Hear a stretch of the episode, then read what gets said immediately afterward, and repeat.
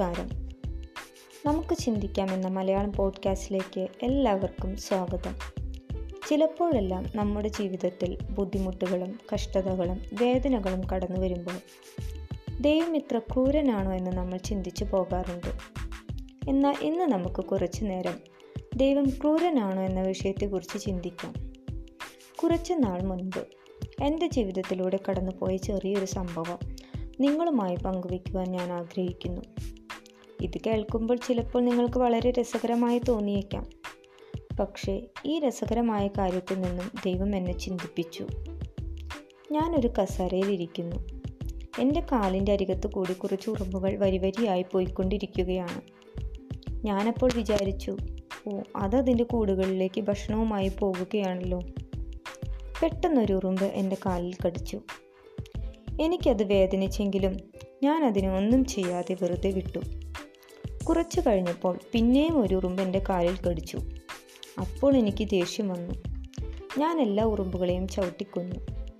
പെട്ടെന്നാണ് ആ ഒരു പ്രവൃത്തിയിൽ നിന്നും എന്റെ ചിന്തയെ ദൈവം ഉണർത്തിയത്. ആദ്യം ഉപദ്രവിച്ചപ്പോഴെല്ലാം അത് സാരമില്ല എന്ന് വിചാരിച്ചു. എന്നാൽ പിന്നെയും കടിക്കാൻ തുടങ്ങിയപ്പോൾ ക്ഷമിക്കാതെ അവയെ കൊന്നു. നമ്മളൊരു ഉറുമ്പിനെ കാണുന്നത് പോലെയാണ് ദൈവം നമ്മയും കാണുന്നത്. നമ്മൾ ഓരോ തെറ്റുകളും പാപങ്ങളും ചെയ്യുമ്പോൾ ദൈവം അതെല്ലാം ക്ഷമിച്ചു തരുന്നു.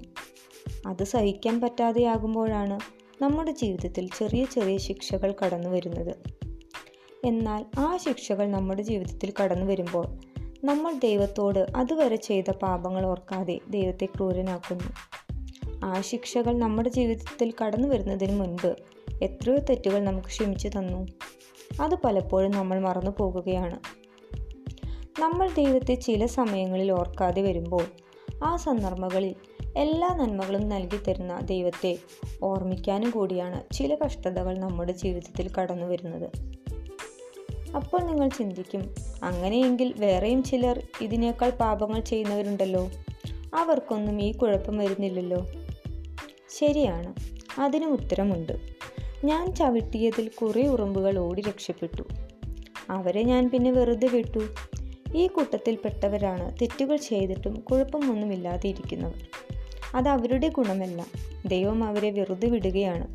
പിന്നെയും കുറച്ചു നാൾ കൂടെ ദൈവത്തെ അറിയാനുള്ള അവസരം. അപ്പോൾ ഇതിൽ നിന്നും ആരുടെ കയ്യിലാണ് ക്രൂരത? ദൈവത്തിന്റെയോ നമ്മുടെയോ? ഇപ്പോൾ നിങ്ങൾക്ക് ഉത്തരം കിട്ടിക്കാണും. ഒരു ചെറിയ സംഭവം കൂടെ പറയാൻ ഞാൻ ആഗ്രഹിക്കുന്നു.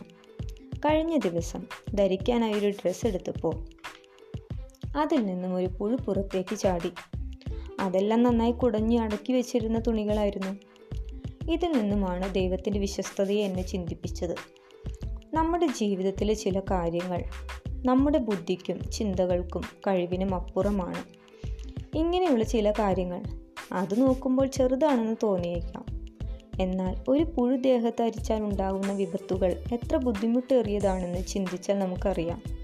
ഇതൊന്നും നമ്മുടെ കഴിവുകൾ കൊണ്ട് തടയാൻ സാധിക്കുമെന്ന് എനിക്ക് തോന്നുന്നില്ല. അവിടെ ദൈവത്തിന്റെ കരം ആവശ്യമാണ്.